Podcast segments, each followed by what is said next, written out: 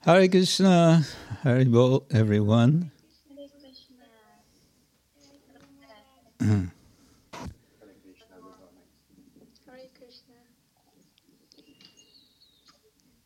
Om Jnanatimanandasya Jnananjana Shalakaya Chakshurun Militam Yena Tasmai Shri Gurave Nama Shri Chaitanya Manobishtam Stapitam Yena Bhutale Swayam Rupa Kadamahyam Dadati Swapadantikam Vandeham Sri Guru Sri Yuta Parakamalam Sri Gurun Vaishnavangscha Sri Rupam Sagrajatam Sahagana Raghunatam Vitam Tang Sajivam. Sadvaitam Savadutam Parijana Sahitam Krishna Chaitanya Devam. Shri Radha Krishna Padan Sahagana Lalita Shri Nama Om Vishnu Padaya Krishna Prishtaya Bhutale Shimate Bhakti Vedanta Swamin Iti Namine. Namaste Saraswati Deve Gauravani Pracharine Nirvishesha Shunyavadi Paschatya Deshatarine Vancha Kalpatarubhyascha Kripa Sindhubhya Evacha Patitanam Pavanebhyo Vaishnavebhyo Namo Namah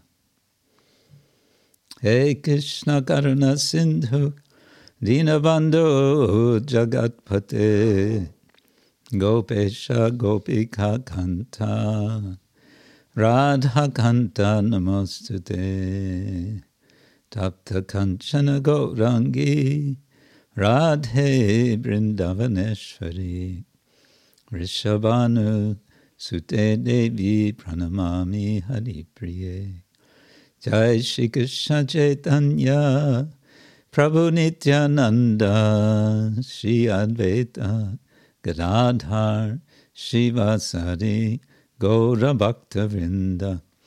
Hare Krishna हरे कृष्णा कृष्णा कृष्णा, हरे हरे। हरे राम हरे राम राम राम, हरे हरे। विश्वस्य नाथ रूपसौ भक्तिवर्त्म प्रदर्शनात् भक्तचक्रे वर्तितत्वात् चक्रवर्त्याख्यय Chakravartyakyaya Ye Bhavet Because he has shown the residents of this universe the path of bhakti, he is called Vishvanatha. And because he is situated amongst the circle of devotees, he is called Chakravarti.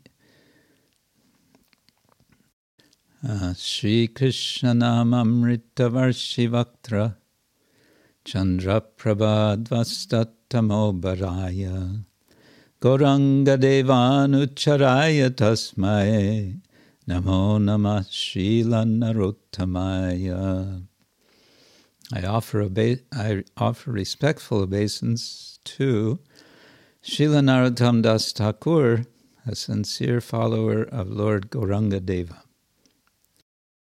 The nectarian shower of the holy name radiating from the moon of his mouth destroys the darkness of ignorance. Jai Shri Krishna Chaitanya Prabhu Nityananda Shri Advaita Gadadhar Shiva Sari Gaura Bhakta Vrinda Hare Krishna Hare Krishna Krishna Krishna Hare Hare. Hare Rama Hare Rama. Rama Rama Hare Hare. So welcome everyone back back to Saturday Sangha. uh, today we're um, going to sing Srila Bhaktivinoda Thakur's song of uh, Bhakti Anukul. And we're going to, I think we have some show and tell. And uh, we have a not so surprise surprise guest, Anuttama Prabhu, uh, who we, we means me, um, messed things up last time, gave him the wrong time. So I think this time it's going to work. Uh, and we'll see how the time goes. I have a new subject I would like to discuss, uh, which is, well, the general subject is protection of the Lord, and the more specific is the Narayana Kavacha of uh, the Shrimad Bhagavatam. And uh, I will say right now, and I will repeat later, you have some homework in this regard.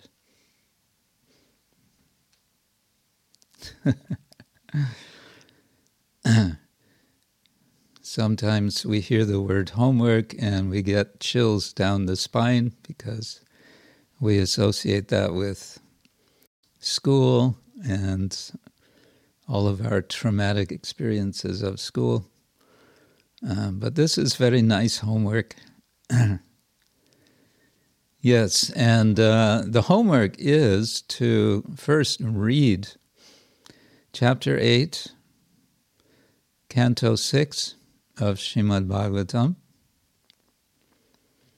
uh, which is the Narayana Kavacha, um, which is given to Lord Indra because he's in big trouble. uh, and and then, after reading the Narayana Kavacha, the next task is to compose yourself a prayer of protection.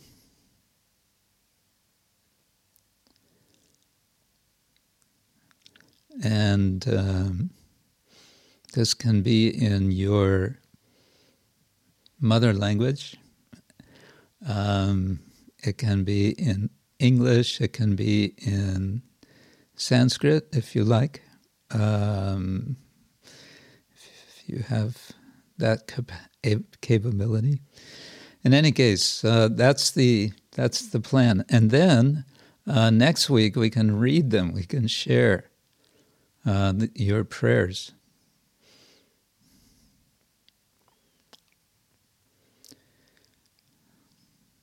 I can't tell if you're thinking this is a good idea or not, but I hope so.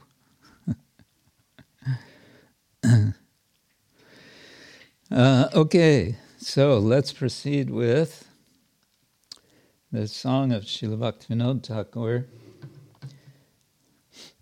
Mm, this is song number four of Bhakti Anukul Matra Karyer Svikar. And uh, what's happening in the first six of the eight verses of this song is we're getting a list of places and objects which are associated with Krishna and which are uddipana, which are stimuli for remembering Krishna.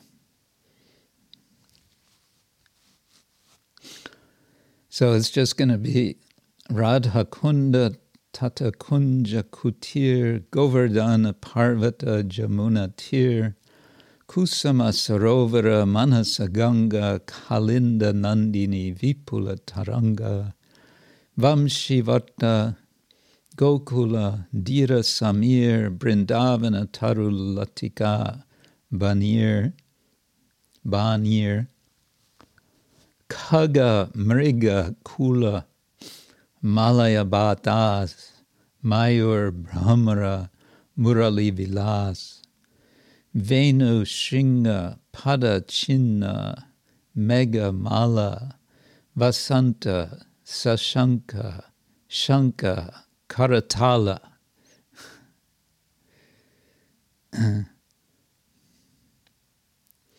Yugala Vilase Anukula Jani, Lila Vilase Udipakamani. E shab chodato kanhinahi jau, e shab chodato parana harau. Bhakati Vinod Kohe Shuno Kan Tua Udipaka Hamara Paran. And the word paran is extended prana, prana, which means life. All right, all right, let's see how this goes.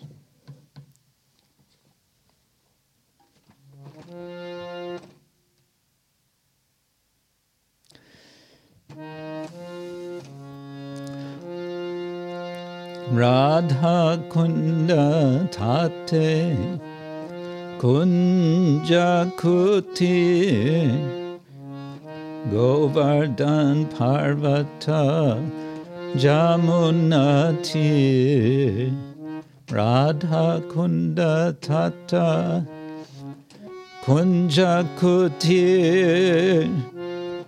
Govardhan Parvata Jamunati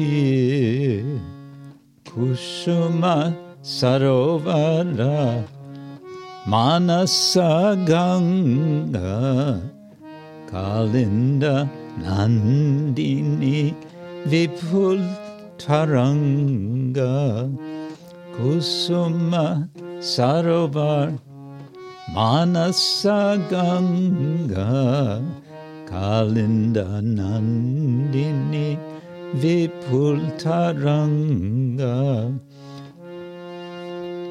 Vipul Taranga Vamshi Vata Vamshi Vata Gokula Dirasami Brindavana Taru Latika Bani Vamshi Vata Gokula Dirsami Brindavan Taru Latika Bani Kagamriga Kula Malaya Bhatas Mayur Brahmara Murali Vilas Kagam Mriga Kula Malaya Bhatas Mayur Brahmara Murali Vilas Venu Shinga Pada Chinna Megamala Vasanta Shashanka Shanka Shanka Karatala Venu Shinga Pada Chinna Megamala Vasanta Shashanka Shanka Karatala. Jugala Vilase Anukula Jani Nila Vilase Udipakamani Yugala Vilase Anukula Jani Lila Vilase Udipaka Mani Eshab Chodato Kanhi Nahi Jao Eshab Chodato Paranahara Eshab Chodato kanha nahi ja Esab chodato parana haro Bhakati vinod kohe shunokan Tua udipak hamara paran Bhakati vinod kohe shunokan Tua udipaka hamanapada Radha kunda tata kunja kuti Govardhan parvata jamunati Radha kunda tata kunja kuti Govardhan Parvata Jamunati. Hare Krishna Hare Krishna. Krishna Krishna Hare Hare. Hare Ram Hare Ram. Ram Hare Hare. Hare Krishna Hare Krishna Krishna Krishna. Hare Hare. Hare Ram, Hare Ram, Ram Ram, Hare. Hare Krishna, Hare Krishna, Krishna Krishna, Hare Hare. Hare Ram, Hare Ram, Ram Ram, Hare Hare. Hare Krishna, Hare Krishna, Krishna Krishna, Hare Hare. Hare Ram, Hare Ram, Ram Ram Hare Krishna, Hare Krishna, Krishna Krishna, Hare Hare, Hare Ram, Hare Ram, Ram Ram, Hare Hare Krishna, Hare Krishna, Krishna Krishna, Hare Hare, Hare Ram, Hare Ram, Ram Ram, Hare Hare, Hare Bo, Hare Bo. Haribo, Gor, Haribo, Nitai Gor, Haribo, Haribo, Haribo,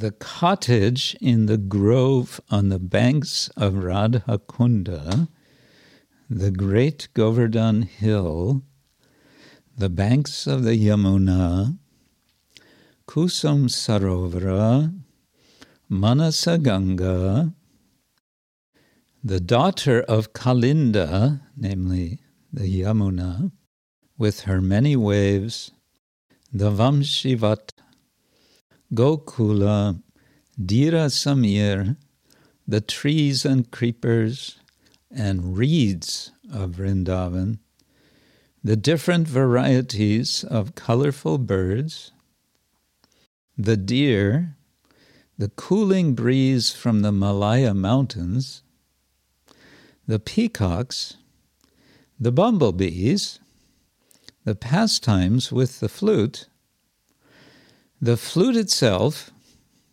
the buffalo horn bugle, the footprints of cows in the dust of Raja, the rows of blackish rain clouds, springtime, the moon, the conch shell, and the kartals. All these I know to be very conducive for the pastimes of Radha and Krishna. I recognize in them a transcendental stimulus for making the Lord's charming pastimes more intense. Mm. And here the word stimulus is translating udipaka. Uh, udipana is um, stimulation, and udipaka is an object uh, which stimulates. And what does it stimulate? Lila Vilasa, the, uh, the transcendental pastimes of the Lord. And then uh, the seventh verse, Eshab chodato kahi nahi jau. Eshab chodato paran. I refuse to go anywhere. If the stimuli to devotional service are not there. For to abandon them is to abandon life itself. prana haro, esabjodato prana haro, giving up my life. I'm not going to do that just yet because I have service to do, so I'm not going to go somewhere where these objects are not somehow there. And finally, uh, Bhaktivinoda Kohe Shunokan. Bhaktivinoda says, Please hear me, O Kana. And who is Kana? Kana is Krishna. It's a nickname for Krishna. Tua Udipak Hamar Paran. Your entourage and paraphernalia, it's translated here stimulate remembrance of you and are the very source of my life.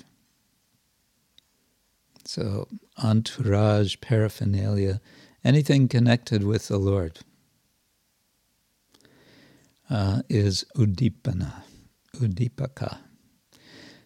So, I've mentioned before that um, Bhakti, Srila Bhaktivinoda Thakur makes a kind of progressive order with each section of the Sharanagati. Uh, we know there are six sections uh, because there are six principles of Sharanagati. And uh, this section is fa- on Anukula Bhakti, favorable devotion. And last week we sang uh, the famous song of um, describing Bhaktivinoda Thakur's making his, uh, realizing his home to be non different from Vrindavan. Um, so the the progression you can say is toward more intimacy and more sweetness uh, in general, and so now he's describing this is his meditation. He's practically speaking in Vrindavan, uh, and he sees no reason to go elsewhere now. because all of this is his life. And this suggests, because all of these elements listed here uh, can be, uh, if one goes to Vrindavan, one can go to these places, Radha Kund, Kusuma Sarovara, Govardhan, or we can remember them. And the remembering is also uh, a form of uh, service and it, Dham Sevana, and it's a way of connecting with the Lord because um, they are stimuli. We can feel stimulus uh, for serving the Lord just by remembering. I think it's interesting. He, he mentions uh, in the last of the list, the end of the list, Karatal. so just hearing the Karatals. In the previous song, it was the mridanga. The sound of the mridanga was a great joy. Uh, and now it's the sound of the Kartals. But also the the moon is also here. The, the month of spring, now we may be, since uh, we are in the northern hemisphere, we're all in the midst, in the depth of winter, uh, looking forward to spring. And in the southern hemisphere, you are in the midst of summer. and going toward the autumn. Um, but uh, the springtime in Vrindavan is especially, especially dear.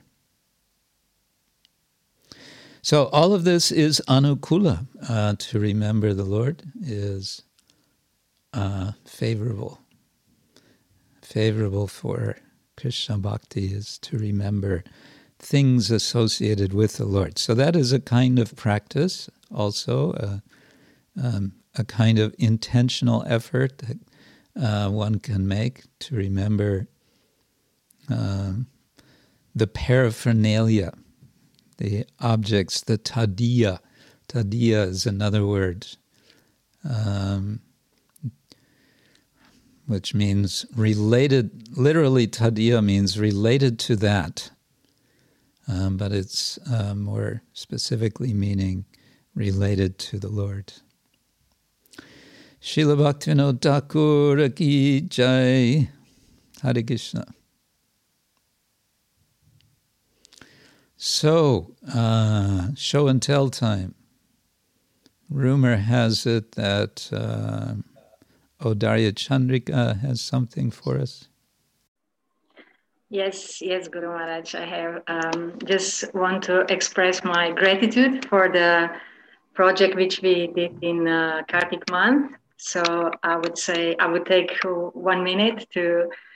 Um, so um, it's everything. Of course, in October with uh, Guru Maharaj, you invite me to share our 16 in one go project, and by your blessings and empowerment uh, to continue as a vow for the Kartik month.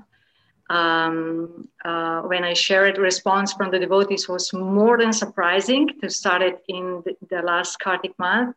So 20 took it seriously and Club 16 uh, was formed. Uh, so here um, I would like to express my gratitude to all participants for opening their hearts and sharing their daily exper- experience, experiences with chanting.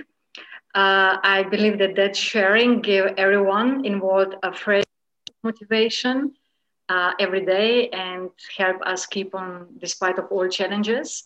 So for me, it was a wonderful insight and into other devotees' daily chanting and um, an endeavor to deepen their relationship with Krishna. Uh, a special support was Guru Maharajas being with us all the time, helping us sail the ocean, uh, and for which I'm endlessly thankful. At the end, I would like to say that. Um, uh, due to deep personal experience we all had during month of Kartik. Club 16 uh, will live on, so everyone is welcome to join. Just write my email, which I will share it uh, on the chat. Embrace this wonderful opportunity of chanting in one go, reflect on it, and share with other devotees. So, from my heart, again, thank you very much. Thank you. Thank you for facilitating and inviting for this. Yeah, it's, it's a nice thing. I think um, I think we all have experience that when we can just sit and chant. There's something a bit magical about 16 rounds, isn't it? uh, that if we if we can chant them you know, basically nonstop. It's uh, it's very powerful. So let it let it continue. Let everyone. Whenever whenever we if if we make it into uh, an aim, like you know, I really want to do this then Krishna helps. Krishna makes it possible.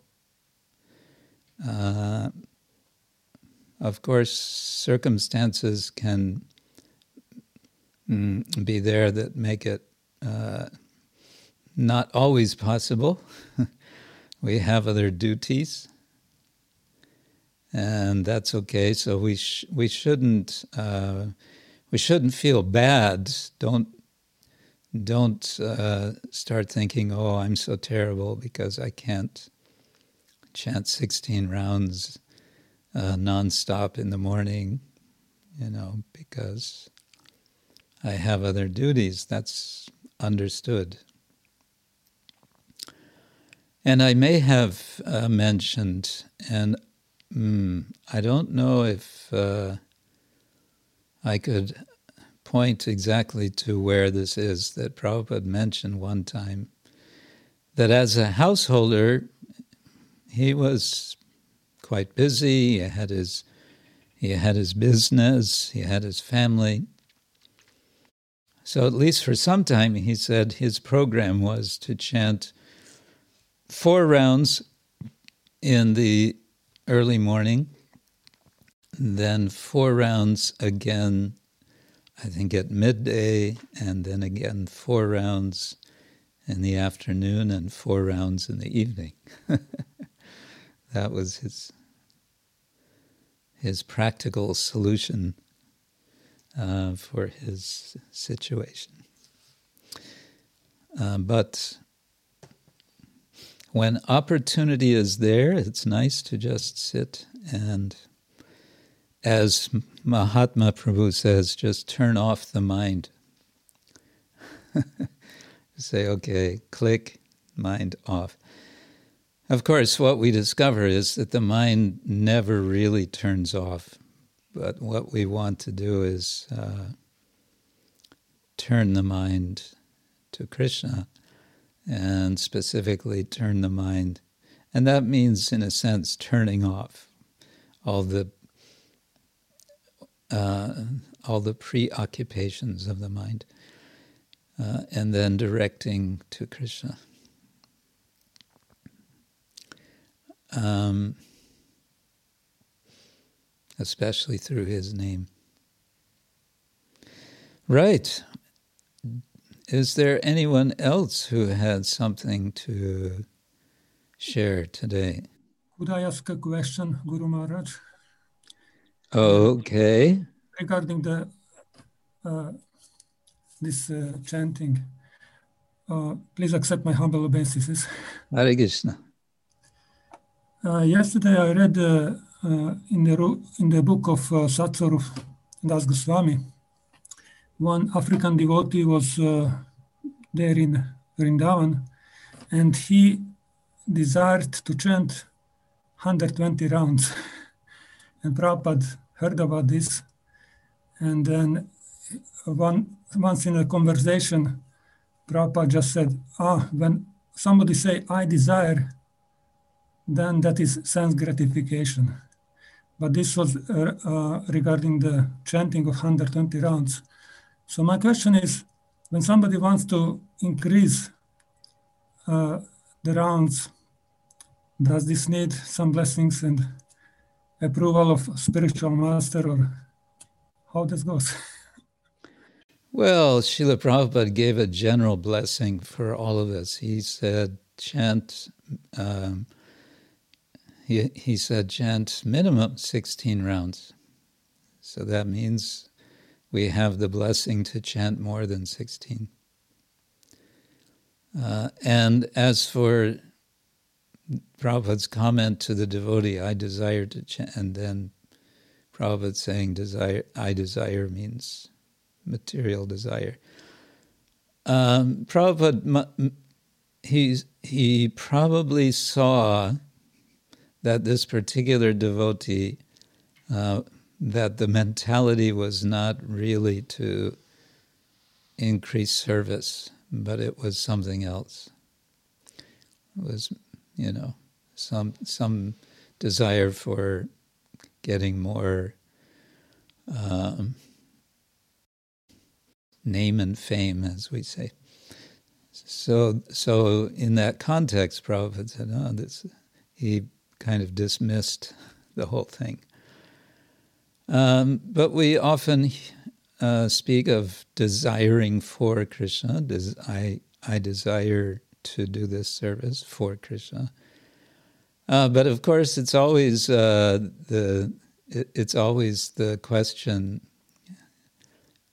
mm, that we want to ask ourselves: Do I want to do this for Krishna, or do I want to do it for myself? Um, yeah, that's that's there. But in general, for chanting more, we all have the blessings. Don't worry. but uh, there's two things there's quantity and there's quality. Um, chanting more is good, but uh, it's not necessarily good if the chanting is not, if it's not actually chanting. if it's something, something other than uh, than uh, chanting and hearing Krishna's names. So again, we, it, it's it's something we're constantly working on. That's that's our practice. We are working on improving, turning our attention ever more into Krishna. So it may it may be with more rounds. That's very good. And with the more rounds, let there be also better. Let them be better. Better rounds. Is that okay? Yes, thank you very much. Hmm. Anyone else? Something? Anything? Tell us about your week this last week. Huh? Everyone's very shy. Okay. Um, before I get into the Narayana Kavacha, I discovered in my library uh, translation by His Holiness Jayapataka Swami Maharaj of Srila Prabhupada's poem Brindavane Bhajan. So I just want to read uh, the first the first uh, portion of this. It's uh, eight lines. the Bengali is very nice. Brindavana Dame Ami Boshe Achi Eka. E Bhavana Madhye Madhye Deya More Deka Ache Mor Stri Putra Kanya Nati Shabo Kintu Artonai Bali Bipal Bhaibhav. Prakritir Nagnarupa Dekale Shri Taba kripa bole aja heyachi bitrishno. Yasya hamanukrinami harishe tadanam shanai. Kripa mayer e kripa bujilam kai. The second to the last line was Sanskrit, quoting from Bhagavatam. My dear Lord Krishna, as I sit here alone in your holy abode of Vrindavan Dham, absorbed in the following thoughts and meditations, kindly appear before me. I have a wife, son, daughter, grandchildren, and everything. But since now I am without any wealth, everything is considered a failure. All these so called opulences are now simply sources of frustration. My dear Lord Shri Krishna, you have so kindly revealed to me the naked form of your material energy. And today, by your causeless mercy, I have lost all taste for material enjoyment. As you, my Lord, have stated, Yasyaham manugrinami harishetaddanam shanai. Quote, if I especially favor anybody, then I take away all his sources of income. Unquote. But have I really properly understood how you, the all merciful Lord, have bestowed this causeless mercy upon me? So, this is the beginning of Prabhupada's extended meditation, uh, in which, in this first part, he's expressing from his own experience. Uh, he's he's moved to Vrindavan. Uh, he's basically left his family, uh, his his business is no longer working. Uh, he he sees himself now as uh, it's time to move on and to, to really focus now on uh, his his bhajana, which of course will include his translation of Bhagavatam and his writing of uh, so many articles. He he will write also the book Easy Journey to Other Planets and basically prepare for his mission. So here he's it's kind of a confessional mood. He's saying, My dear Lord Krishna, now everything's gone. And I remember your statement in the Bhagavatam, Yasyaham anugrinami shanai. I especially favor someone who's, um, I, I take, when I favor someone, I take everything from them. And because Srila Prabhupada is reflecting about this now. Uh, and we can we can see that uh, he is reflecting in Vrindavan, and so Vrindavan is mm, opening up to him as a result uh, of these external circumstances, and he is appreciating. He is appreciating that.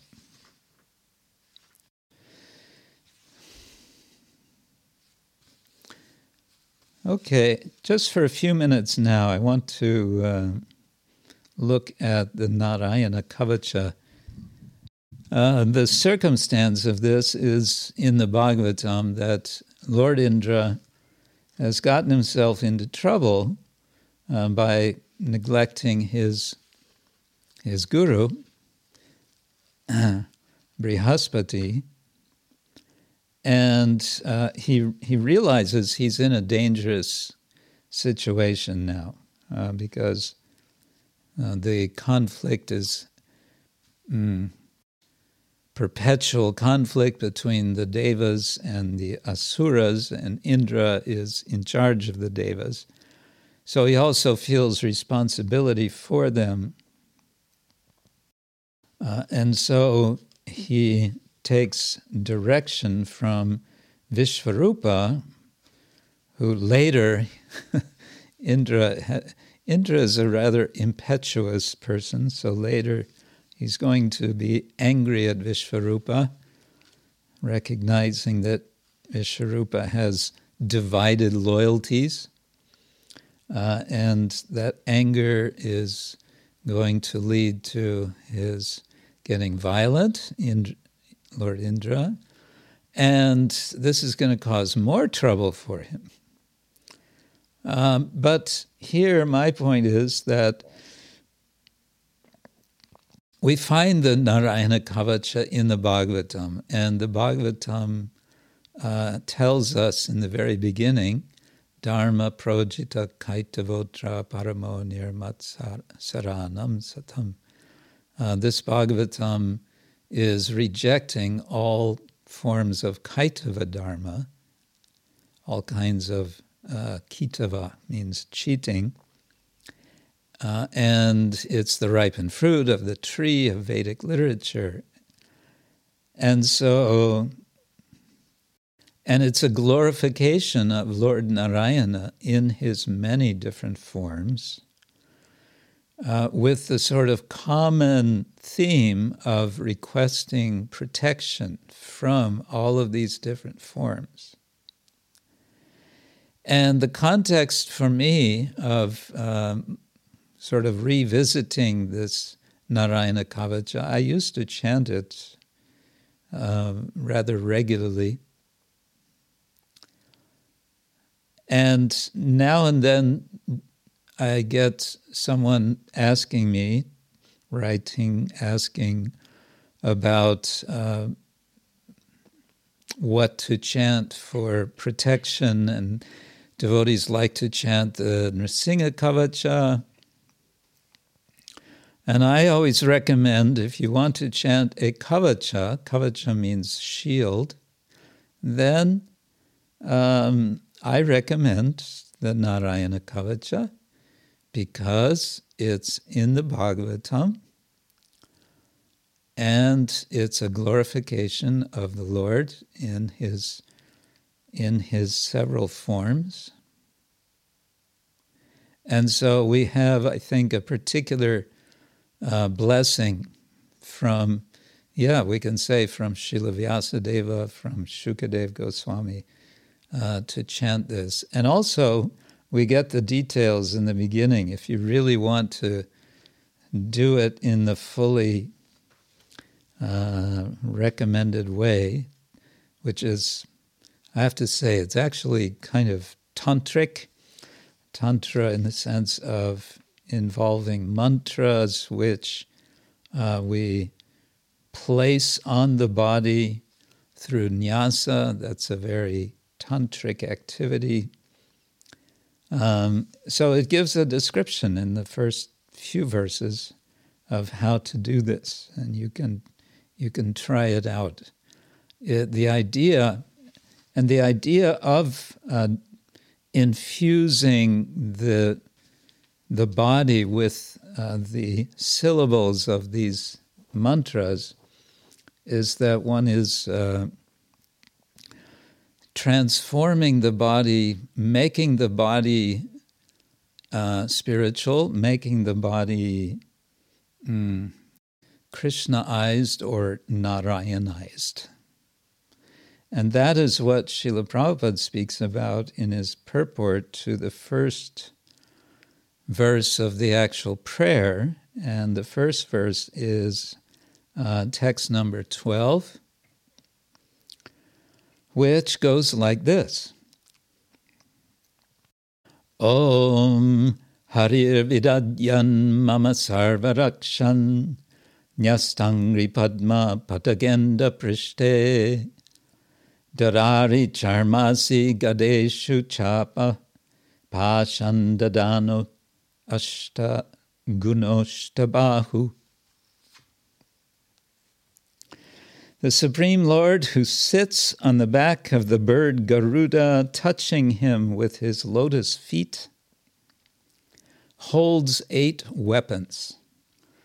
The conch, the disc, the shield, the sword, club, arrows, bow, and ropes.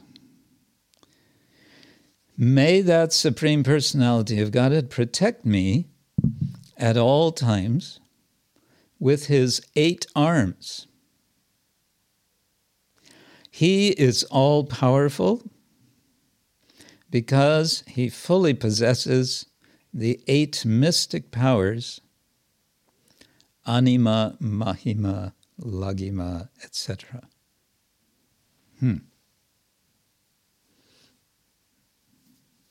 Okay, so we can picture Lord Narayan with eight arms, not two, not four, not six, but eight. And in all of his hands, he's holding what is he holding? Conch, disc, shield, sword, club, arrows, bow, and ropes. Kind of sounds like Durga. and then comes the prayer uh, May the Lord, the personality of Godhead, protect me at all times with these eight arms. Mama Sarvarakshan. Okay, let's see what Srila Prabhupada says. Thinking oneself one with the Supreme is called ahangrahopasana. Through ahangrahopasana, one does not become God, but one thinks of himself as qualitatively one with the Supreme.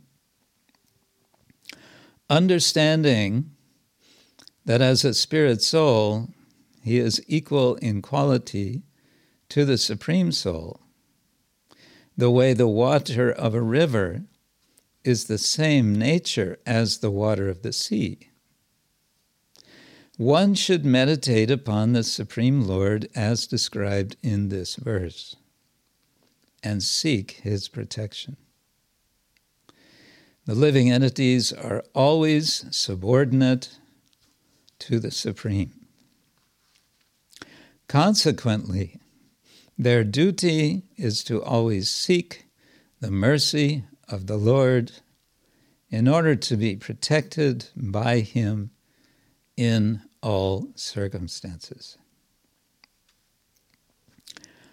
And uh, as you read through these verses, you will see that uh, this all circumstances is very much elaborated. All circumstances means different kinds of places, uh, the different periods of time of the day, uh, different uh, states of mind are also mentioned. So it's it's quite comprehensive. But here, Srila Prabhupada is making this uh, point in the beginning that's interesting as the as the first as the starting point for doing this meditation. And he's he's actually alluding back he's pointing back to um, these previous verses which are describing uh, how to how to do uh, these uh, nyasas karanyasa I'm out of practice now myself, but you uh, you you put the syllables on your on your fingertips like this. After touching your feet and your knees and your thighs and your chest and your heart and what is it? The throat the eyes the head uh, with the different syllables. Om na Mo Bhagavat. No, it's not Ayin. Anyway, there's different ones. but the whole idea of those is to uh, infuse oneself with the Lord to become, to be qualitatively non different from the Lord. Then, in that condition, in that state of being beyond condition, you can say, uh, then uh, then one can ask the Lord for protection. But now question may come, what about this idea of asking the Lord for protection? Do we do devotees ask the Lord for anything? Aren't we supposed to not be asking the Lord for anything? Well, Yes. Yes and no. Srila Vishwanath Chakravarti Thakur explains uh, that in circumstances where we are in need of protection, in need of shelter, it's best that we turn to the Lord for shelter rather than something else. So if there is a need for shelter, so this is Chatur Vidabhajante Mangjana Sukritino Arjuna Arto Jigyasur Artarti Gyani Cha. So Arta, no, Art, the first one, Arto, uh, being in distress. The Sukriti, uh, the person who is pious will turn to the Lord.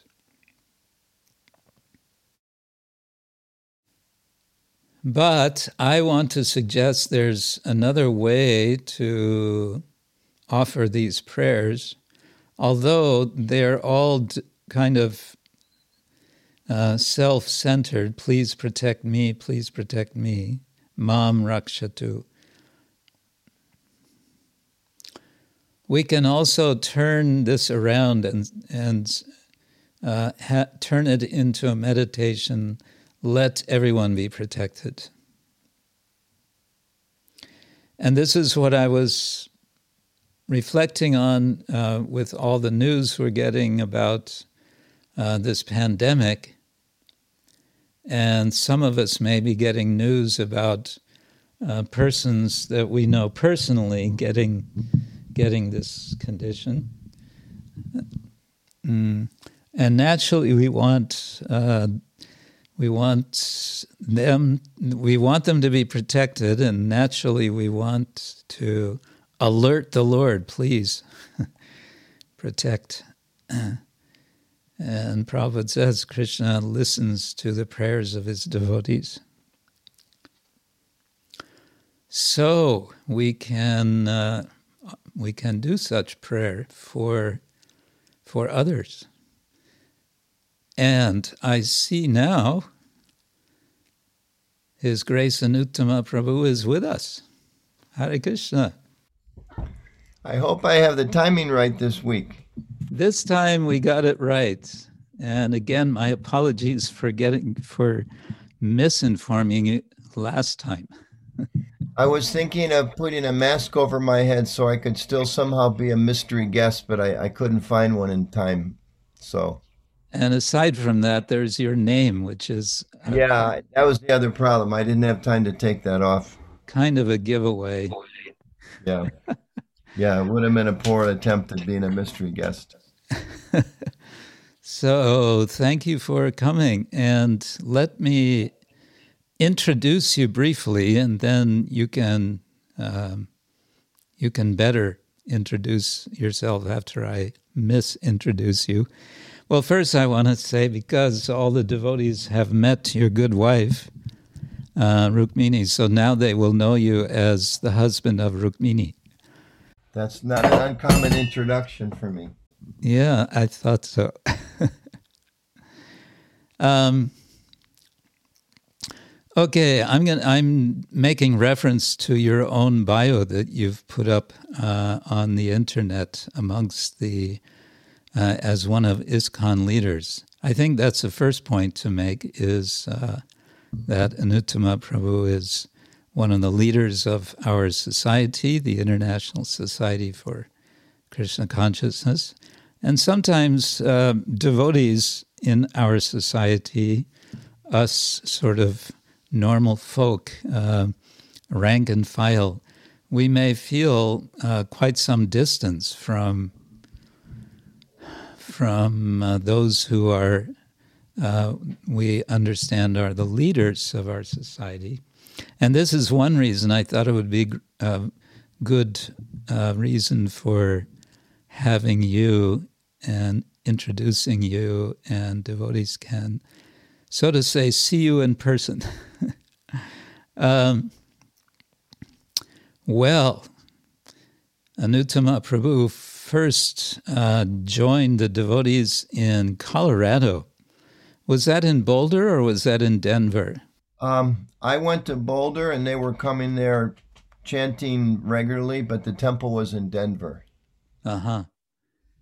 I was hanging out in Boulder.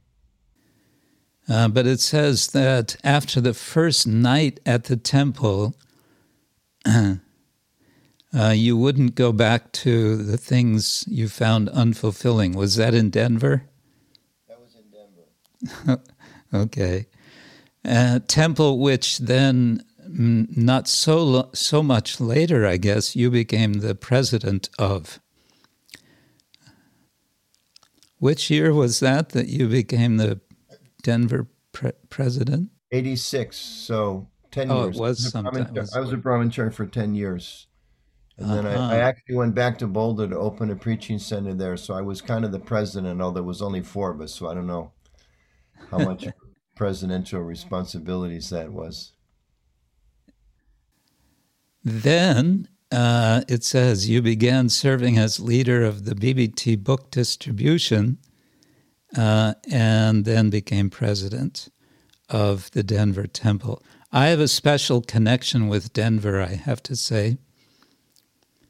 I was living there uh, when I was about, um, how old was I? I was in first and second grade. So, kind of six, seven years old. I had a feeling when I first went to Denver it was a tirta, but I wasn't able to understand the subtleties of the connection. That's it, it's a tirta because Krishna is there. That's why it's a tirta. And Prabhupada visited there. Did he? Yeah, he did. He was there like two, three months before I came. Oh, I came right after Prabhupada was there. uh huh. Um, okay, so and Anuttama Prabhu has been a member of the GBC since the year 2000. I think you should get some award for surviving 20 years of the GBC. Well, some people like Gopal Krishnaraj has been there for I think forty, like since they started. So whatever that, seventy-two, almost almost fifty years. Wow. So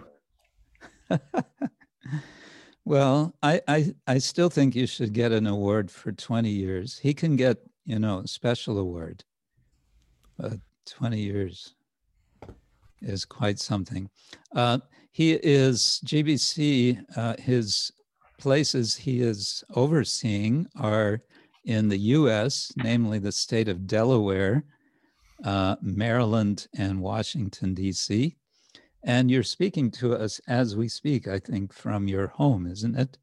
In yeah, and they've added since then. It's now St. Louis, Chicago, Alachua, other parts of northern Florida, and Mayapur.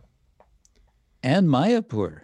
Well, at least I'm on what's called the Mayapur Executive Board, which is about six or eight devotees that oversee Mayapur. Okay, so um, in this way, it keeps you off the streets, right? I wouldn't say it keeps me out of trouble, but it keeps me off the streets. Uh, okay. You have a nice statement here, which maybe we can, um, maybe you can elaborate on, but uh, I'm quoting now Anuttama Prabhu. ISKCON and the Vaishnav tradition have great gifts to share with the world, especially in these troubled times. I have faith that as ISKCON devotees become better qualified to follow and represent Srila Prabhupada and Lord, Krish, Lord Chaitanya, the great culture of bhakti that they brought to the world will have tangible and long lasting effects. Hmm. So that's a very hope, hopeful statement. Um, but before we get back to that, uh, you are in the International Director of Communications. You are um, a member of the Board of Trustees of Bhaktivedanta College in Belgium. You are a founding member of Children of Krishna. Is that going on? No, it stopped. That, that, that's kind of an old bio they put on the GBC site, but yeah, I Oh. was a founding member of Children of Krishna. And you're a founding member of the Grihastha Vision team, which is still going on, isn't it? It is, yeah, definitely very, very much. I'm not as active there, but um, that's uh, a wonderful Vaishnav initiative that's there. And then uh, you are active in several interfaith initiatives in Washington, D.C., including the Religion Communicators Council. Uh, and I was thinking this is something we can um, ask you some more about this, your inter- interfaith experience. Uh, but before that, um, regular contributor to ISKCON News and authored articles for ISKCON Communications Journal uh, and several interfaith publications. Uh, by the way, ISKCON Communications Journal, which uh, went avyakta about, um, I guess, 10 years ago, Yeah. is now becoming vyakta again um, very soon to have, I think, one issue per year. so that's happening. Also active in several religious freedom initiatives and networks Uh, you network with government and NGOs in Washington to promote religious freedom around the world. You also teach um, several seminars, including ISKCON's leadership and management uh, communications course, guru seminar, and uh, the disciple course, all of which you have self authored. Well, team. I was a team, part of the team. Okay, you co authored. That's, yeah. Um, yes, so in this way, you are very active since so many years in, I would say, especially the public sphere of ISKCON. And I suspect that for most of us, this is a mysterious dimension of ISKCON. so I want to say to all the devotees, um, some of you have not been with us some weeks ago. It's been several weeks now. Uh, we started out that I was, I was uh, speaking about interreligious dialogue based on a seminar which I have been presenting in Mayapur, uh, I guess three times now. And we had Anuttama Prabhu as a guest in that presentation one time. Um, and then we decided, okay, it's time to move on to other topics. So now we're kind of for today with Anuttama Prabhu here. I thought we can uh, revisit that topic of interfaith dialogue.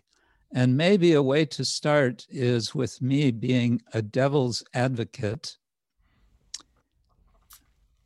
I hope you don't mind. Um, I wonder what Sanskrit would be. Well, the Purva Paksha in Sanskrit. Uh, so the devil's advocate says, What interreligious dialogue? What a total waste of time. Ours is a preaching mission. Mm. We have no need to listen to anyone else.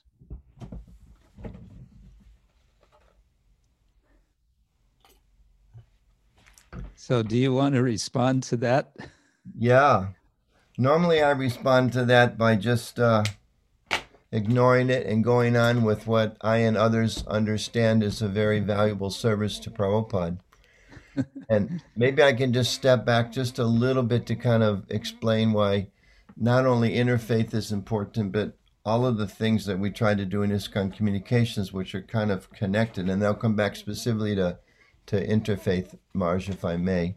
And first, let me offer my obeisance to all the yes. Vaishnavas. Vancha Kalpatrubhischa, Kripa Sindhubhyevacha. Vancha Kalpatrubhyascha, Kripa Sindhubhyevacha, Patitanam, Pavanebhyo Vaishnavebhyo, Namo Namah. And Srila Prabhupada, Nama Om Vishnu Padaya, Krishna Padastai, Bhutale, Srimati Bhakti Vedanta Samaniti Namani. Namaste Saraswati Devi Gauravani Bicharine Nivasesha Shinvani Pastatari Zatani. So, just real briefly, the basic kind of principle or, or ethos behind the whole communications ministry, of which interfaith is a piece of that, as I see it, is um, understanding that, as, as Maharaj read that little piece that I had written, we do have big contributions to make to the world. And in order to be effective with those, um, we we we need to do what we call create a favorable environment for ISKCON. Uh, in other words, if we want to have the support of academics, we need to do something to reach out to them, encourage them, facilitate their study of us, help explain things to them, give them access to us. If we want to have a government support of doing festivals and opening buildings and, and having restaurants, we need to uh, abide by health requirements. We need to work according to building codes like that. We do live in the world and we need to be uh, responsive to those, uh, to, to people in the world. and create what we call a, a, a favorable environment. If we have decent relationship with the media, we're much more likely to get good coverage in the media, which will help us promote our mission. If we have a bad relationship with the local police department, and every time we start a kirtan, they come over and tell us, okay, shut it down, you know, break the drums, close the doors, that's not going to help us promote kirtan. So we know ultimately Krishna consciousness is a transcendental activity, yet at the same time, we do live in the world and we need to help create an environment favorable for pushing on our movement. Just like we give the example a lot of times, if you're going to plant a garden, you don't just go and stick the seeds in the ground. Someone who is foolish might think that's the way you plant your garden. You go out in the spring, you just buy some seeds, you stick them in the ground, and you go away. But a person who's knowledgeable understands no, even though the seeds are potent, the sun is there, the water is there, the earth is there, I have to help prepare the soil. So you turn over the earth and you take out the weeds and you take out the rocks and you make it nice and and and and a good receptacle then you put the seeds in. So, in the same way, at least a certain percentage of devotees, if our movement is really going to grow and have an impact on the larger society, we need to kind of be the the the the, uh, the in between Shakti, you know, representing the movement but interacting with the world at large, helping to create positive environments with those groups of people that can help us or hurt us. For instance, the government, scholars, religious leaders, the neighbors. We all know, you know, so many stories. Prop Prabhupada himself personally going out of his way to make sure there's a good relationship with with the uh, with the uh, the landlord of the of the temple at 26 Second Avenue. Prabhupada himself was assisting Mr. Chutey in taking out the trash of the other residents of, of that building, if you can imagine. Prabhupada personally was helping this, you know, Mr. Chutey, not a transcendentalist at all, take out the trash of other people, not necessarily transcendentalists. Why? To make sure there's a nice relationship. Mr. Chutey doesn't make trouble. He understands, and you know, we have a few a few complaints coming from the other people. Probably didn't want us to get kicked out of that building and have so many troubles. So so many examples like that. So in that context, similarly, uh, religious leaders uh, they are important for us for many reasons uh, not the least of which they can facilitate our um, opportunity to spread Krishna consciousness. There's lots of other reasons I'm going to talk about in, in a minute, but I'll, I'll, reference one quote from Prabhupada in a letter to Tejas on the 15th of August, 1973. He says, Prabhupada writes, if you make some of the big government officials interested in our movement, then our strength will increase. And here's the key point because we are in the material world, sometimes we require that help. Mm. Very important statement. Because we are in the material world, sometimes we require that help. Another point is that if a government officer becomes our admirer or member, then many others will follow. Again, very important point. So try to make them sympathizers. Sometimes, you know, this is how I would respond, getting starting to get back to your question directly, Maharaj sometimes we think, oh, our interaction with people is supposed to be where we make people devotees. And if they're not interested in being devotees, we don't have much interest in them. But Prabhupada is saying here, no, you should try to make them sympathizers. And I'll, an example kind of pops in my mind thinking about it. In our earlier, less mature, somewhat overly zealous days of book distribution, as example, I was trained, and many of us were trained. The goal is to get the person to buy the book. I was personally trained. Keep pushing until they say no three times. Sir, would you like this book? No, thank you. But it's a beautiful book. No, thank you. Sir, look, I said no, thank you. And at a certain point in time, we're actually trained. At that point, you stop talking because you need to save your voice for all the people you have to talk to during the day.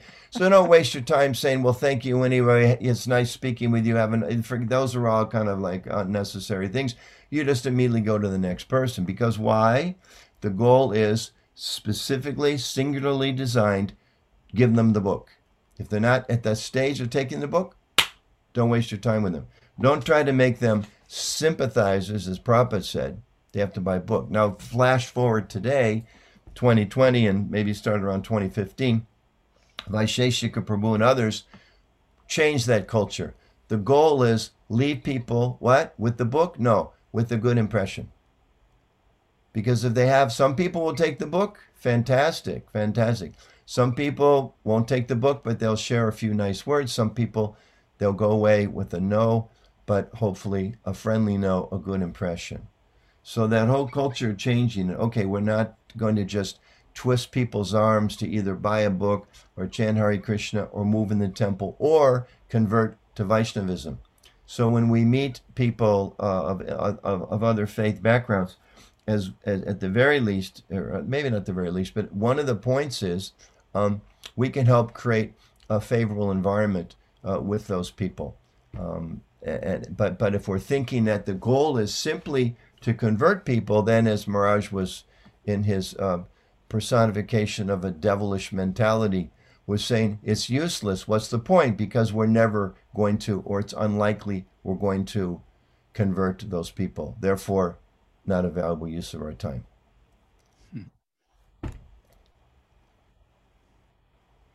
How's that for starters, Maharaj? Is that okay? That's that's a good start. maybe maybe you could share a bit of your uh, history of uh, getting involved in interreligious events, how things yeah. started and um, how they developed. And I'm particularly interested to hear if there was any any shift in, in your own thinking from the beginning to how you see it and how you see such interactions now? Like yeah i used to think like this but now i think like this. Yeah that's a great question. Um for me it was rather abrupt. Uh, i recall going to my first interfaith experience in Denver. Again, you mentioned Denver. Um, and I went to a local, uh, went to a local, I'm trying to pin your video anyway. I went to a local uh, interfaith event, and I think I went twice. I might have gone three times, I think, but at least twice. And um, this is probably in the 80s. And I remember specifically after one or two events, one of the people speaking and saying, Well, you know, in our church, oh, oh, I hope I didn't offend anyone by using that term. See, we use the term church, and I hope you weren't disturbed by that. And I was thinking, wait, we already been, we've met for two weeks already. There are two meetings, three meetings. We're, we're, are we stuck at this point? We, we're not going to get beyond this. I mean, come on, this is just superficial terminology. This is a total waste of time, and I stopped going because I just felt they're never going to go anywhere. And and and I would definitely say that there's a certain percentage of interfaith dialogue that I personally find not very um, satisfying. Uh, still may be beneficial. I mean, there's lots of things written on different types of dialogue. You know, they talk about the dialogue of life, where you're just interacting with your neighbor. They talk about theological dialogue, which is mostly what I've uh, been involved in dialogue of service where you get together with the mosque and the synagogue and the church down the street and you all go out and clean up the river you know things like that. Those are those are all beneficial in different ways. My my focus has mostly been on theological dialogue. And initially yeah i found it was a, a total waste of time. I'm not sure exactly why i decided to try again but somehow i did. I think when i got involved in communications and maybe I can share a story because I think you want to. You talked about changing, developing. Um, uh, I, have actually written about this. The first Vaishnava Christian dialogue on a big scale that we organized in North America was in Boston. Shaunaka Rishi, who was then the communications director in Europe, who's now the, the director of the of the Oxford Center for Hindu Studies, which you're all familiar with, um, he'd done an event in Wales, and, and I wanted to do something in North America with his help. So it was a it was a pretty big thing. We had top scholars, Christian scholars, and and top Vaishnavas. Raj, were you there? You didn't go to Boston, did you? Were you at that event? I don't have the list. No, I I wasn't there. Okay, you came later, but you know, Tamal Krishnamaj was there. I think Garuda was there. Pranada Dasi was there. Um, um, a few other people from Shaunaka was there, of course. I was there. Rukmini was there. Um, and like Larry Shinn was there. Frank Clooney was there. Gordon Melton, who's written the encyclopedia on new religious movements. There's some very, very big names. And anyway, in point I wanted to mention, I uh, I chose the topic, and the topic I chose was the kingdom of God. And I chose the kingdom of God because I was thinking we've got a lot to say about the kingdom of God. I mean, I know a little bit about the Bible. My I came from a Christian background, although I was never really a Christian.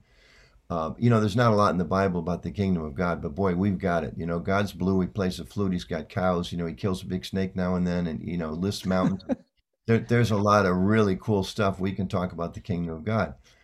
So that was the topic, and you know, the session started, and and after the first day as I remember, Frank Clooney was a big scholar at Harvard. Mara studied under Professor Clooney for some time. Um, he um, and a Jesuit priest. He said, "Well, why don't we go around the room and talk about how the king, this concept of kingdom God affects all of us individually?" And so we started doing that. About 20 people in the room, and I remember some people saying, "Well, I'm just so inspired about the idea of Krishna, and he plays with the cows, and he's running by the river Jamuna is such a beautiful thing." And I was thinking, yes, Whew. you know, we're really impressing these people with so much knowledge we have. And then I remember, I'm pretty sure it was Larry Shinn who who studied Hare Krishna, one of the earlier, very important scholars of ISKCON, also a, uh, a, well, he was a president of Berea College and then a couple other places, and uh, uh, a minister, Methodist minister, I think, can't remember right now. Anyway, he said well, you know, for me and my tradition as a Christian, this was 1980, 96, I think, 96, around, yeah, 96, 95, 96. So he said, for me as a Christian in my tradition, we don't really say that much about what the kingdom of God is like, but I have a lot of faith it's a wonderful place, and I don't really need to know the details. What matters for me is living a Christian life while we're here. And as he said that, I started to feel myself kind of sliding into my chair, as in like disappearing. because he said, you know, what's important for me is how we live out our values, how we interact with the environment around us, how we honor our children. And our this is 96, okay? This is like ISKCON child abuse uh, history is just exploding in front of us. Not publicly yet, but it was starting to surface. How we honor the women in our community, how we care for our children, how we take care of our families, how we contribute as as as as as as citizens to the world around us. And I literally physically felt myself sinking into my chair because I realized we've got all this wonderful philosophy and theology and idyllic conceptions of God, but how does it play out here? And then it just really struck me in a very big way. We have a lot to learn from these people. And the only way we're going to learn from these people or from anybody else, right? We, we quote Chanakya Pandit, right? Take good instructions even from a fool, right? But we kind of, mm-hmm. again, sometimes I think that's that's a theory. It's not. We don't do. We don't put that in practice very often, you know. but you know, when the bus driver says, you know, can you please stand up and give that lady a seat, you know, we should think, oh, good, look, even the bus driver is teaching me how to be a gentleman. Prabhupada said Vaishnavas means, you know, my disciples are perfect gentlemen. So the bus driver tells us be better gentlemen, we should be open to that. So that was a big, that was kind of a big, big shock for me. And it's been uh, more and more of that unfolding ever since. I, I go into any type of interfaith meeting.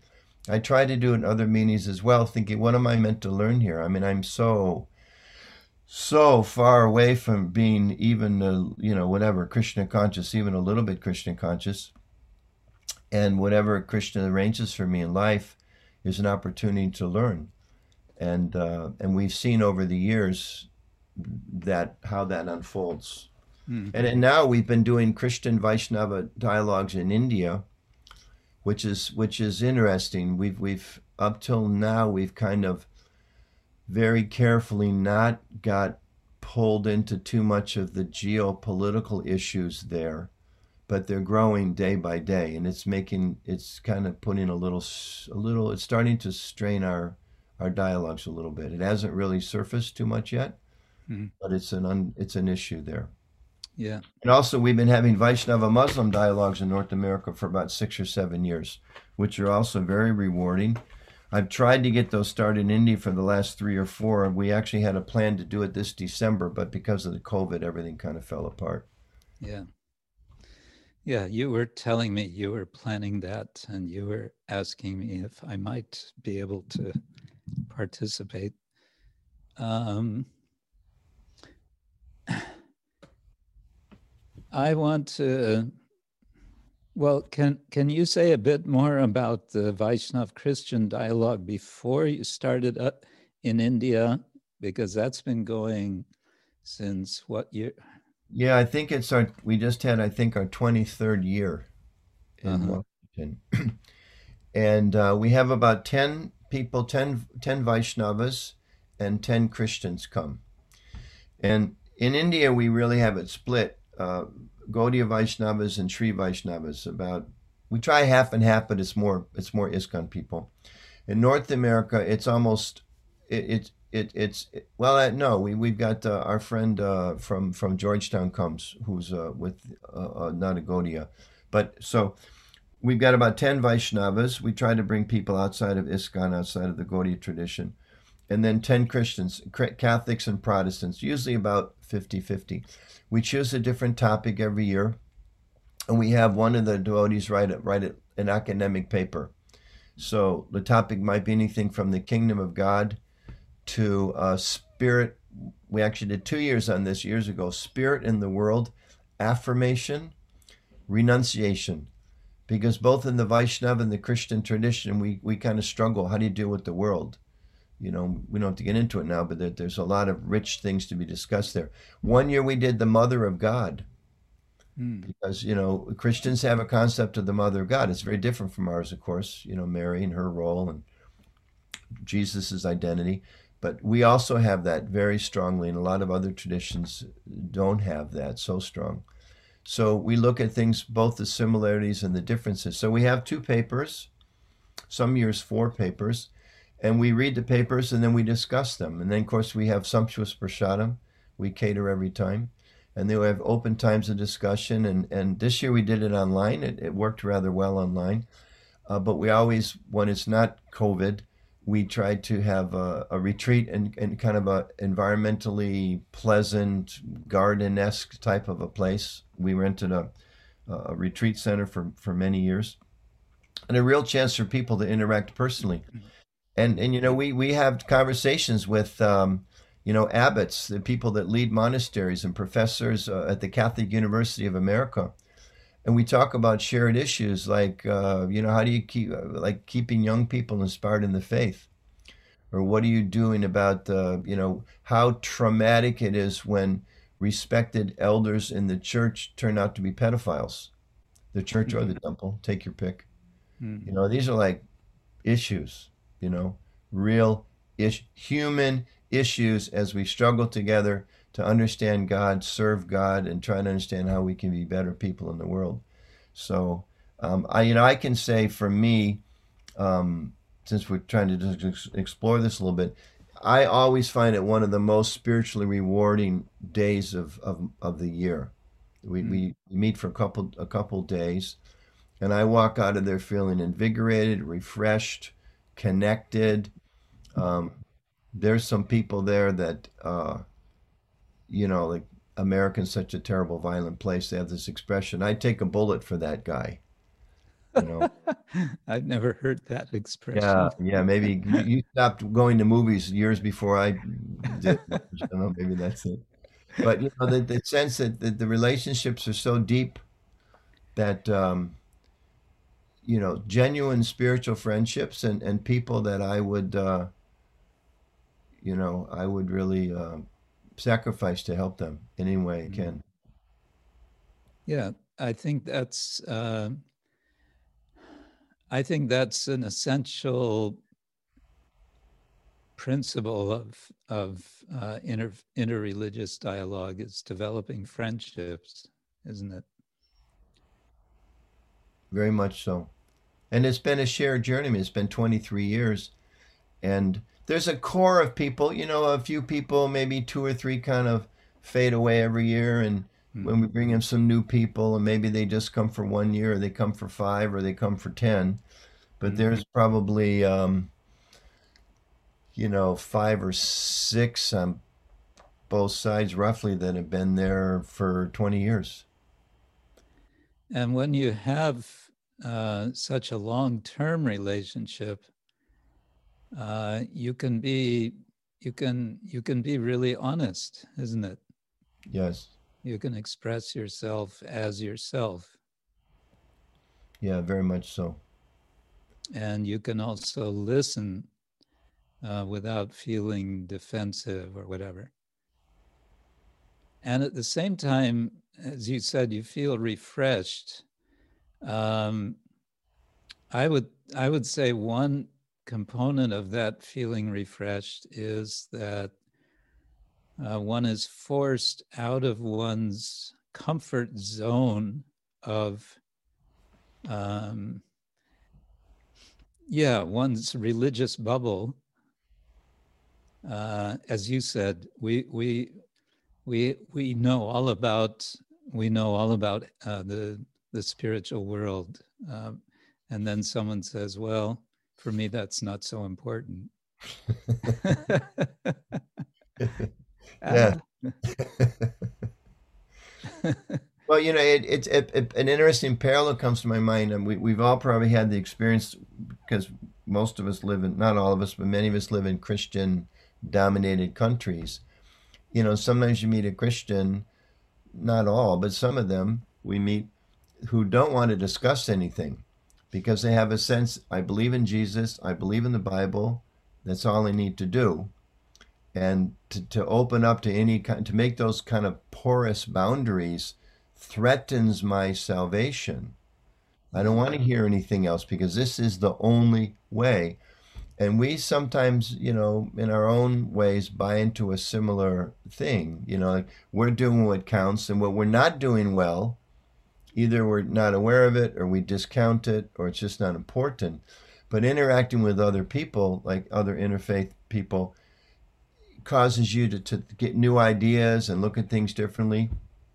I wrote a paper that's going to be published in that same updated ICJ, the new one.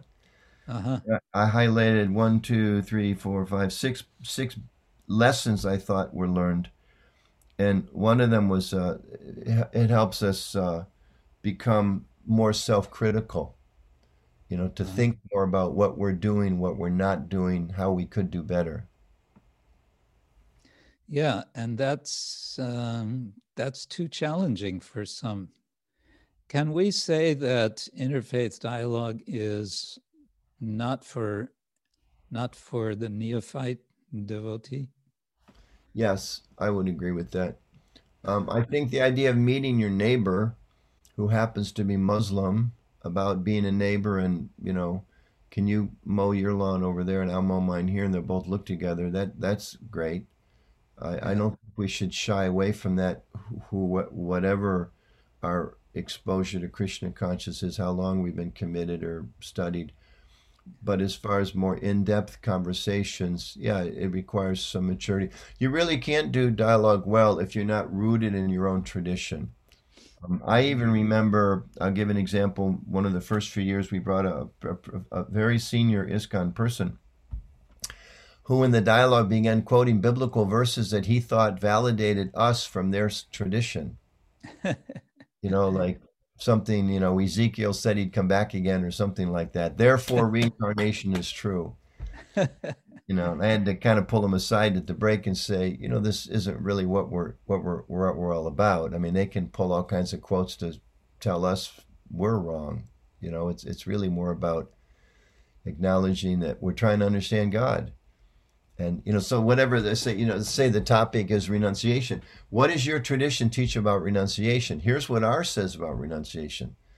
Well, how do you deal with this? You know, like there's uh, Jesus. Is, I remember this example because it was an important session for me. I thought it was so uh, informative.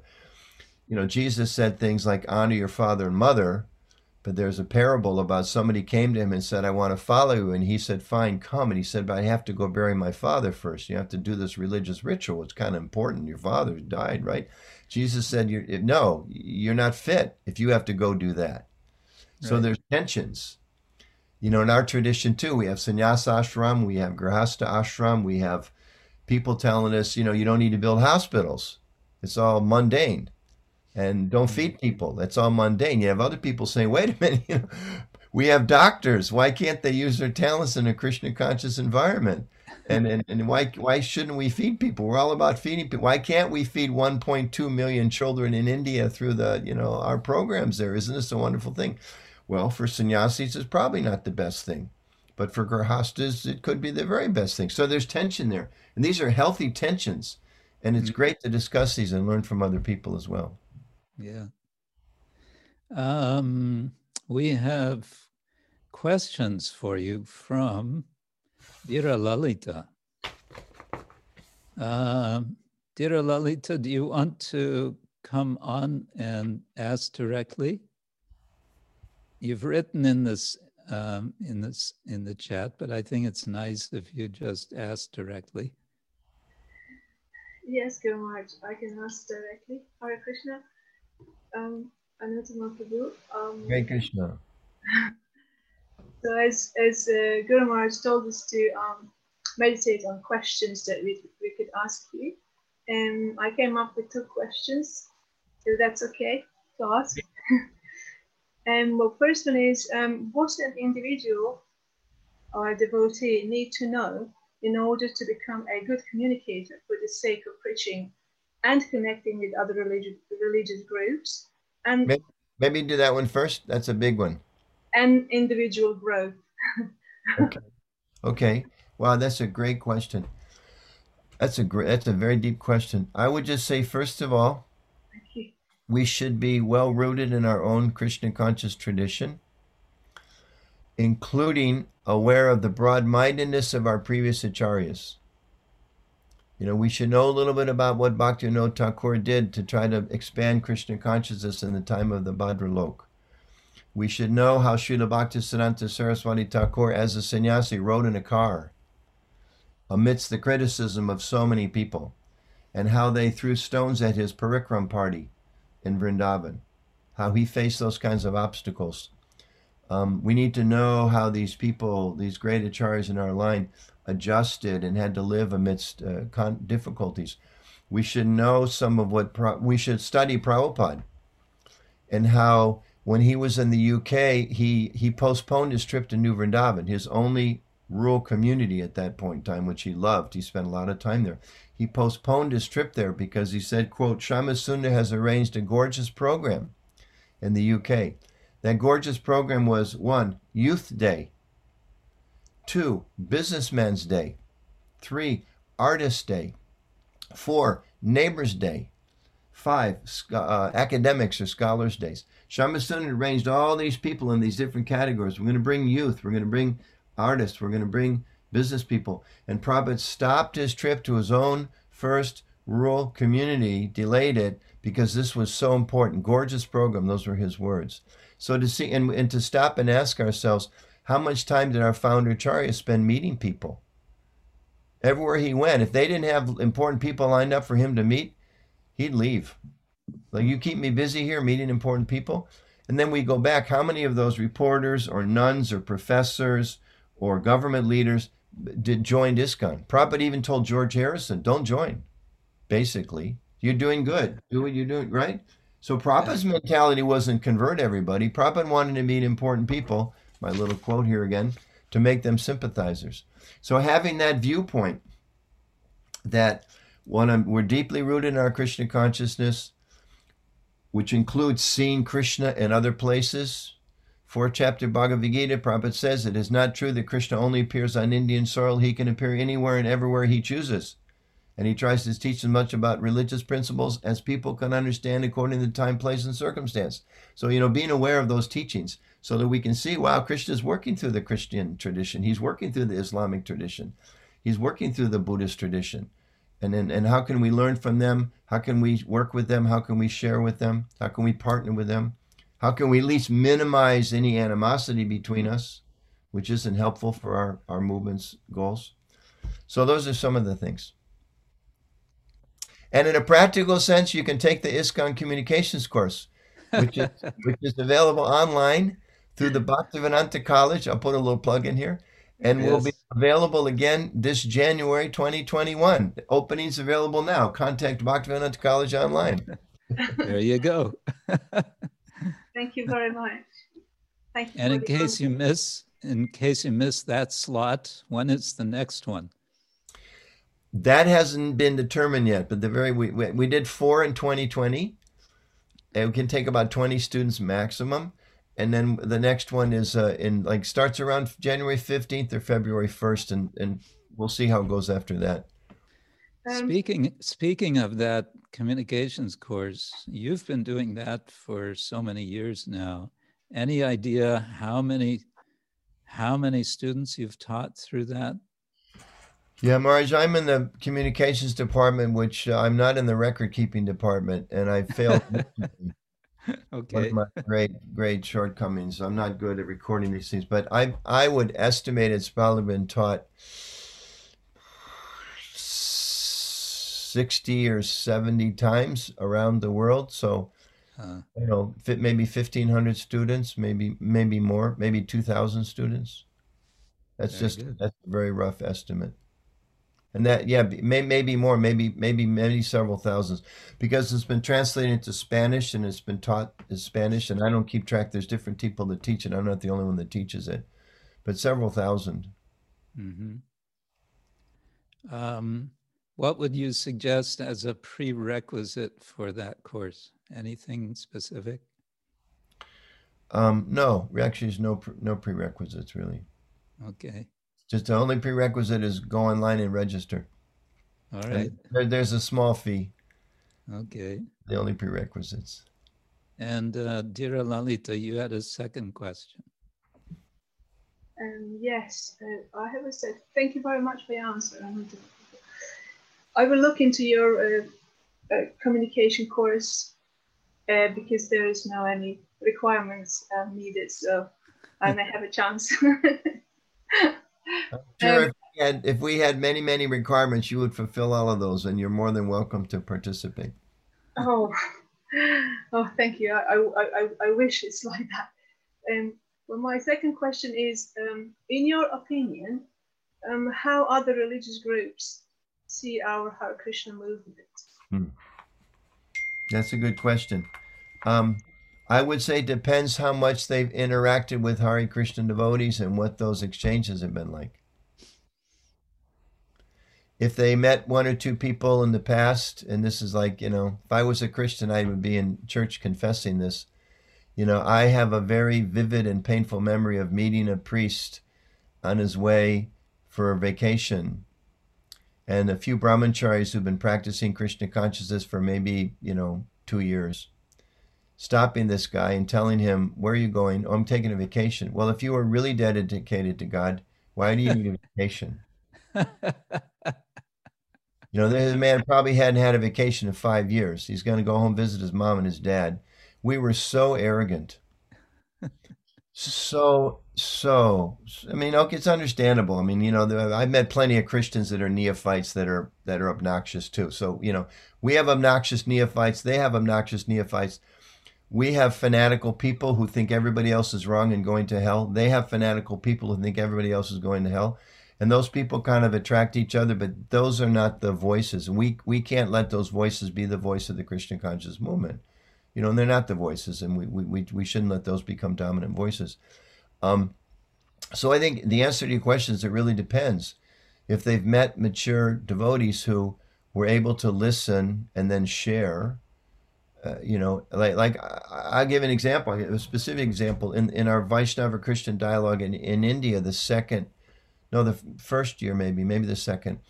This one gentleman, Professor Joseph Muttaraj, after one day of dialogue, he he kind of had an aha moment. He said, you know, he said, I'm understanding now. He said, we Christians, we really know and we emphasize how God loves us, right? Jesus, the only begotten Son of God, he sacrificed, blah, blah, blah. God became the flesh. They're really focused on it. And then he said, he said, you Vaishnavas, he said, we Christians really understand how God loves us. You Vaishnavas, you talk about how to love God. And I just thought, wow, this is really profound. I mean, this is really some deep, some deep theological God consciousness sharing going on here. I'll share another little more of like a sociological exchange. Again, I'll do the one in India because the contrasts are so strong there for me. One of our participants, Parijata, is a communications director from Mumbai, India. She came, she looked on the list, she said, Who is this Teresa who's coming? Do you know who Sister Teresa is? I said, I really don't know. Some father invited her. Long story short, Sister Teresa used to be Parijata's teacher when Parijata went to Catholic school in India.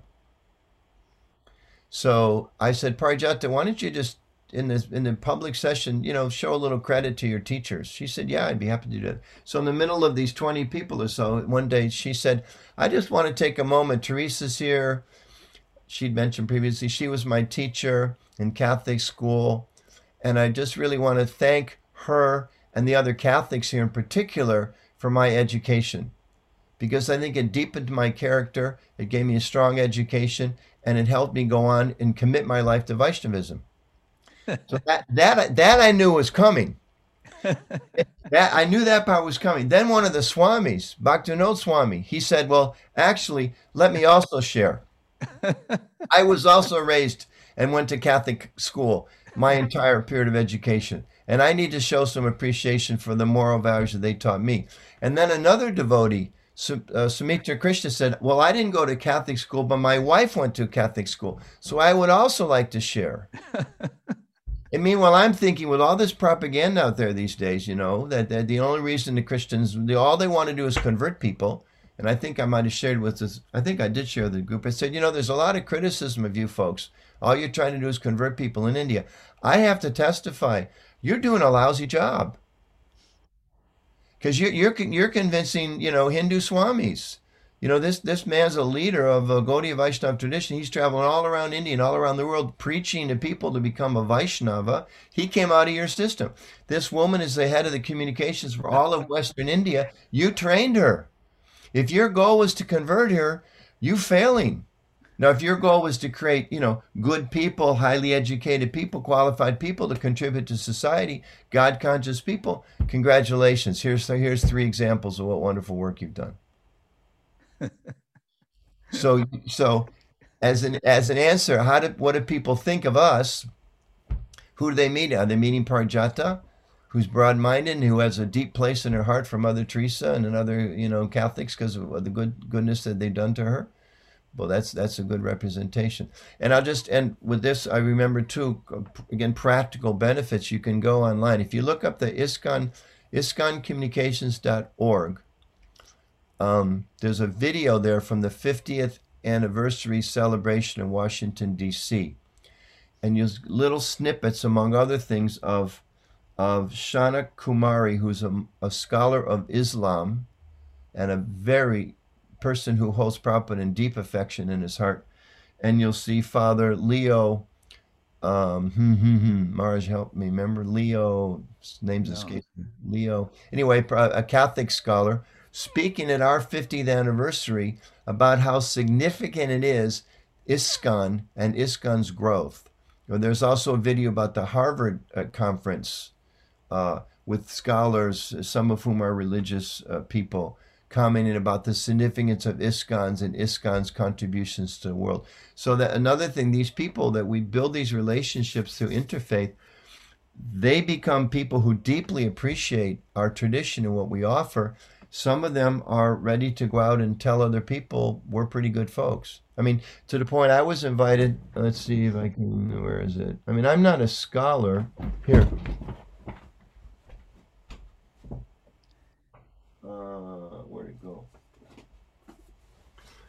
I mean, I'm I'm not a scholar. I'm not scholarly trained. I never got an undergraduate degree, but just because of my our friendship, this is a, a volume that was put out by the Catholic University of America, which is like the orthodox seat of Catholicism in the United States. their press put out a book about Nostra Aetate, which was their uh, very, very significant event in the history of the Catholic Church. Most important for us is this particular document, which is a piece of Vatican II, saying in essence that there's truth in other religious traditions, just to kind of abbreviate it all down. And, um, you know, I, I went to the event and Frank Clooney spoke about uh, Hinduism, and I was asked to give a response to Frank Clooney. I'm not a scholar, I have no credentials, and I'm right in here after some bishop or something like that. Where did that come from? That came from the relationships that we cultivated through interfaith. Radhika Raman Prabhu, a dear friend and partner of, of your Guru Maharaj, um, you look at his bio, one of the things he mentions is he met the Pope. Well, how did he meet the Pope? He met the Pope because of the interfaith dialogues we've been having in Washington, D.C., that he was a participant in. And through that contact, they realized this, this is a legitimate tradition. These are good people. These Gaudiyas, this ISKCON people, they can represent the broader Hindu tradition. And they invited Radhika Raman to meet with the Pope. And he went up to the Pope and he said, I don't know if any of you know what he said. First, they weren't going to let him speak. He was just supposed to stand in the background and give him give him a uh, give him a gift. And he ran up to me like two minutes before the Pope's out there in his car and it's this whole flurry of activity came up and said, Anuttama, they just told me they want me to say something. What should I say? So we, so we brainstormed for a minute and he said, Hare Krishna, Holy Father. That was his opening. And then he went, and he went on to say something like, you may be aware that um, there's, a, there's a strong history of, of monotheism. I mean, we know that's a complicated term, but, you know, different ISKCON's Guru, Guru Prabhu doesn't like that term, but there's a strong tradition of monotheism within Hinduism. And we've been in dialoguing with the church and other Christian traditions now for some 15 years, and it's been very rewarding for all of us. We thought that let you know make that point to the Pope. Mm. So doors open. Shaunaka Rishi uses this beautiful term, the Krishna factor. You know, you meet some of these people, you attend a conference, you you sit in the back and you listen, and then Krishna just opens doors for amazing things. the Krishna factor, yes.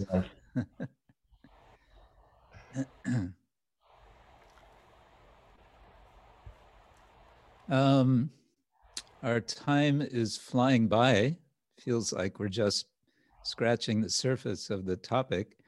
Uh, but I wonder if anyone else has a burning question for Nuttama Prabhu. There's one in the chat, Maharaj. Should I respond to this one? oh, yes, please, Kaveri. Maybe Kaveri can ask directly. Hare Krishna, my obeisances to all. Haribol. Jai Prabhupada. Um, She's yeah. speaking from Boston. yes.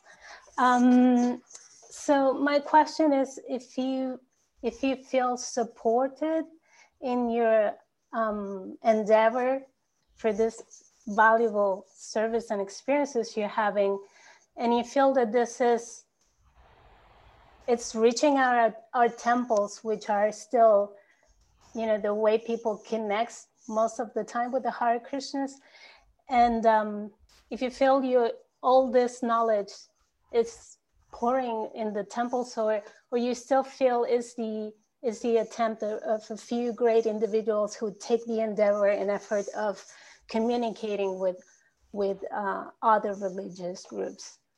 I don't know if i'm being very clear but is this okay. coming down to in in in in the temples in our movement are you in or Boston? It's just happening in a in a sphere are you in Boston because you're in a scholarly pursuit? Boston being one of the great intellectual centers of America? No.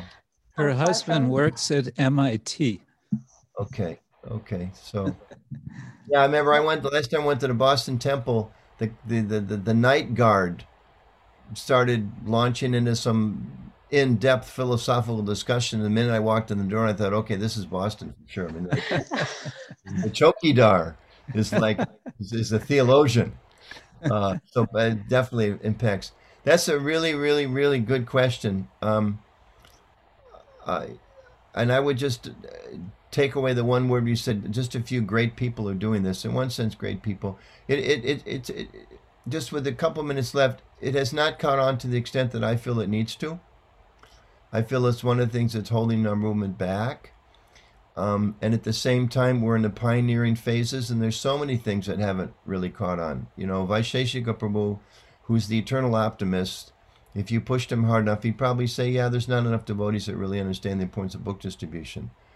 And if you have the deity minister come on, I guarantee he's going to say, yeah, devotees just really don't understand the importance of caring for the deities the way Prabhupada wanted us to. And, you know, Maharaj maybe and some other people who are focused on academic pursuits will say, how many devotees really appreciate the need to study our own tradition deeply? So that's there. And then speaking for my discipline, my service, I, I think it's really critical. I think more people need to need to do it, need to need to have this kind of like appreciation.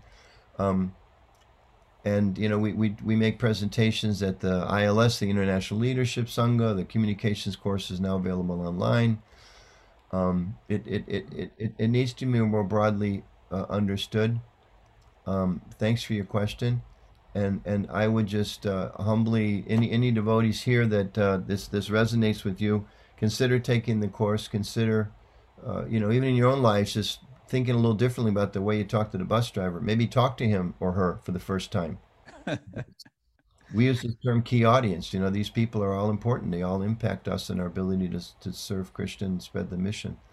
And if those anybody that kind of resonate a little bit, take the course. And there is a global sangha of devotees that do communications, and uh, we can always use more and more people to assist with that. It really, and it's a lot of fun. I mean, it's so much fun. I mean, we didn't get into it. I could talk to you for a couple hours about interacting with the anti-cult movements. That's even more fun than the interfaith. there, there, there you are the devil, and you get to try to somehow convince people you're not over 20 years. And um, it's a tough one. That's very challenging and also fruitful. Also very fruitful. Hmm. And I'll just add one thing. I, I think if we're, in order for us to grow in a healthy way, um, and I know that our academic devotees do this in their way, which is in many ways much more significant than we do. It's essential for our movement to be self critical. Just like as individual devotees, we have to, without becoming disturbed, disappointed, depressed, wow, my job is not so good. It may, be, it may take me 50 years, but I got to work on this. You know, I'm really not very humble. I, I, I got to try to do at least one little thing today to be a little more humble. So, the same way we really need to become more self critical as a movement not to become depressed, disturbed, but to really see how do we do better. And and and uh, communications, there's a lot of it based on being self-critical. You know, how are we treating women? How are we treating children? How are we doing this? How are we doing that? If we can't have that kind of conversation, I think we remain Kanishthadikaris. Mm.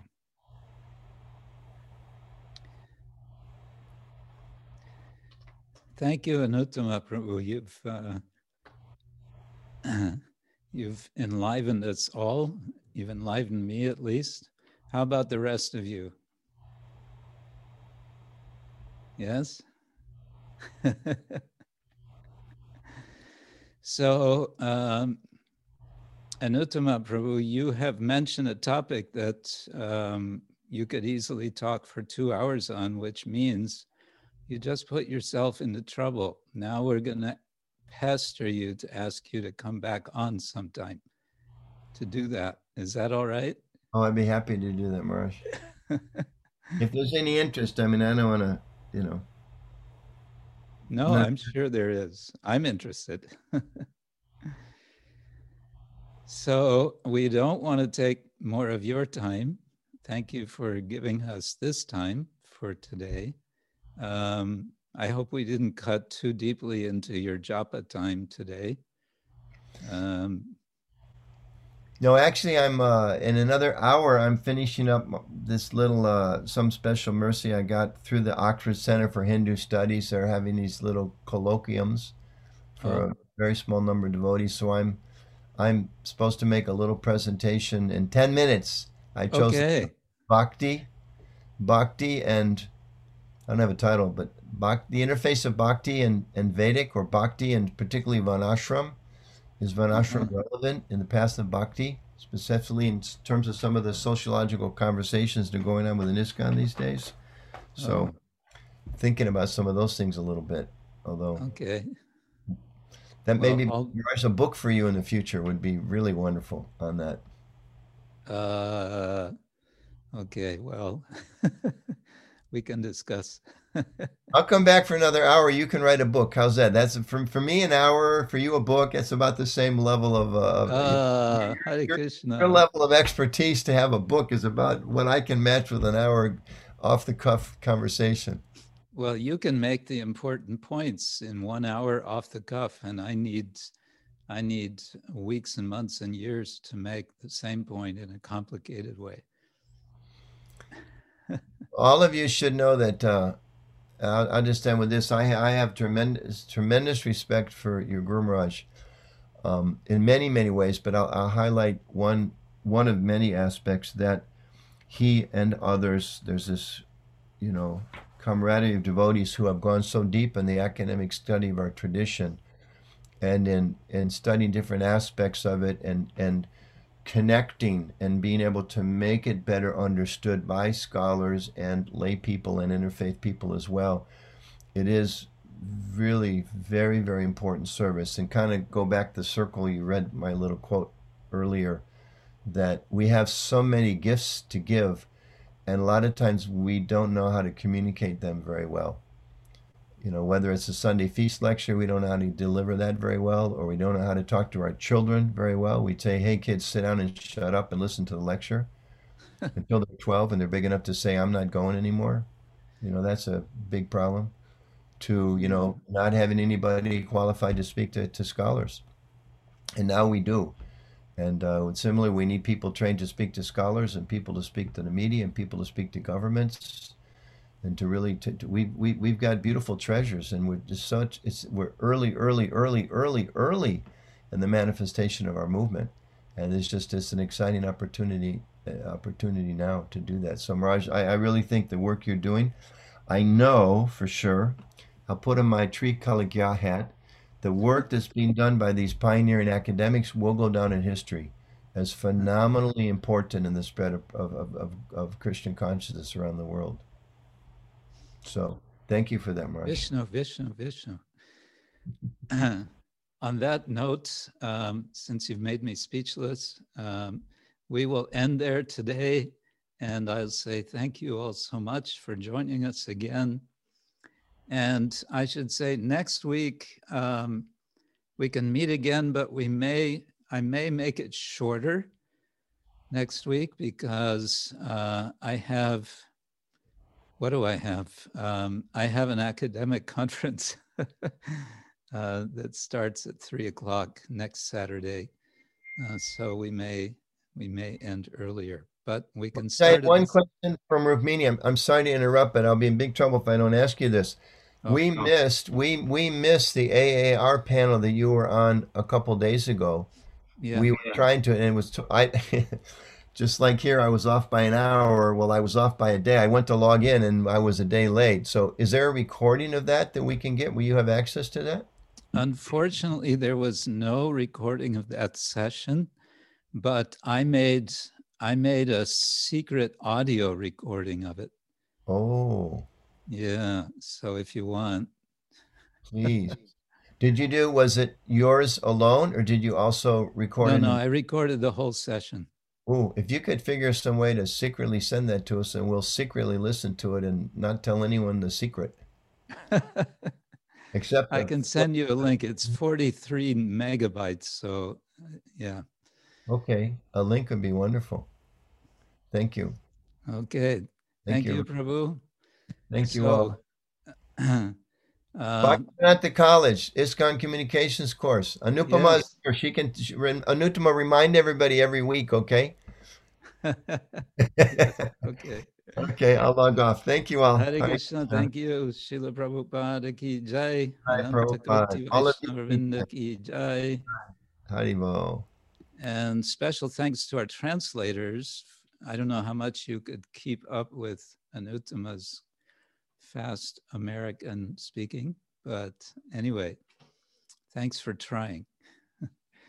and we'll see you next week. Gaur Premanande Hari Hari Bol. Hari Hari Bol. Hari Hari Bol. Hare Krishna.